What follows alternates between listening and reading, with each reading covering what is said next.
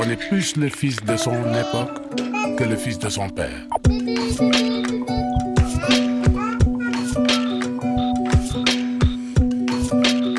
Parents, enfants, d'ici et d'ailleurs.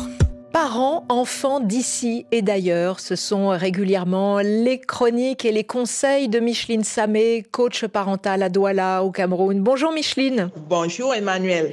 Aujourd'hui, euh, comment communiquer des valeurs à son enfant ? C'est vrai que autour de nous, dans l'actualité sur R F I, évidemment, on entend parler de scandales. On les attribue à tort ou à raison, d'ailleurs, au manque de valeurs, au manque d'éthique. Alors, les valeurs dans l'éducation, qu'est-ce que c'est pour vous, dans le fond, Micheline ? Une valeur, c'est un principe fondamental qui guide notre vie. Un peu comme, on peut dire, la fondation d'une maison, qui va orienter la position de oui. la maison et même la forme de la maison. On peut aussi prendre l'exemple de la ligne éditoriale d'une radio. En fait, ce sont les bases de fonctionnement auxquelles vous êtes attachés. Souvent, ce sont des principes de vie qui se transmettent de père en fils et ça devient un peu la marque d'une famille. On va dire, par exemple, les Bastides sont des gens disciplinés, par exemple. Donc, euh, mmh. c'est un peu ça, les valeurs. Vous ne croyez pas si bien dire. Mais alors, il y a des valeurs fondamentales qui sont partagées en principe par tout le monde. Effectivement. Là, je dirais oui et non. Il y a des valeurs fondamentales, c'est certain, qui permettent que la vie sociale soit possible et qui éloignent le chaos, comme par exemple l'amour, le respect de l'autre, par exemple. Mais non, il n'y a pas de valeurs fondamentales dans le sens où les valeurs tiennent aux croyances des personnes, aux aspirations des personnes. Il y en a pour qui, par exemple, la foi, c'est quelque chose d'important et pour d'autres, ce n'est pas aussi important que l'amour ou l'excellence. Donc, vous comprenez que le, le niveau d'importance va être différent selon les croyances des personnes, mais oui, mmh. il y a des, des valeurs fondamentales, c'est certain. Oui, et puis il y a d'autres valeurs comme la liberté qui n'est pas forcément partagée par tout le monde, comme la, la possibilité de se réaliser individuellement.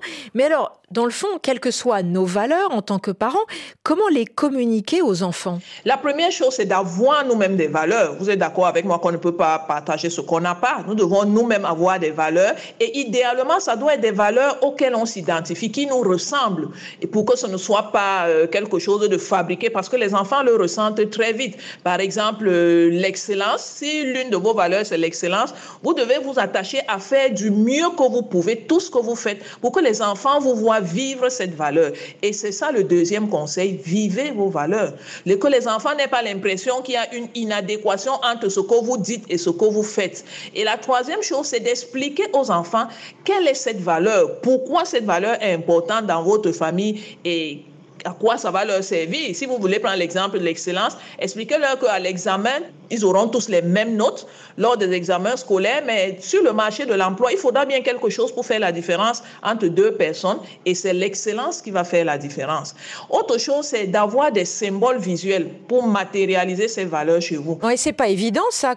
Comment matérialiser des, des symboles, euh, comment matérialiser des, des valeurs, parce que c'est quand même des sujets parfois un petit peu philosophiques. Ça c'est vrai, ça c'est vrai. Mais on, après avoir expliqué à l'enfant qu'est-ce qu'on met dans excellence, un exemple, si c'est l'excellence, vous allez maintenant prendre un papier et puis vous allez écrire certains mots qui se réfèrent à cette valeur et puis vous allez les coller sur des endroits visibles, par exemple sur mmh. le montant de la porte de sa chambre, par exemple. Ah, euh, oui. si, si c'est par exemple l'intégrité, vous pouvez imprimer sur un papier, par exemple, le mensonge donne des fleurs mais pas des fruits.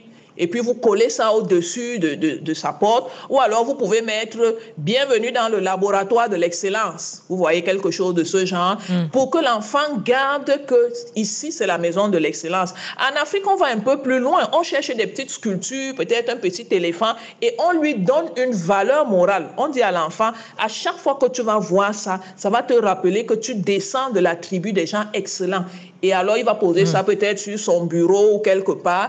Et c'est nous qui avons donné une valeur, en fait, à, à, à ce petit éléphant. Mais dans sa tête, il va toujours faire un lien entre l'excellence et ce petit éléphant. Le bonus que je voulais donner, c'est de permettre aux enfants de vivre leur vie. Les valeurs que nous avons, ce sont nos valeurs à nous. Mais si on laisse l'enfant vivre sa vie, ça va nous permettre de voir qu'est-ce qui est important pour lui et ça va nous permettre de savoir quelles sont ses valeurs à lui. Et tant que ça reste dans l'éthique, mais permettez-lui d'avoir ses valeurs.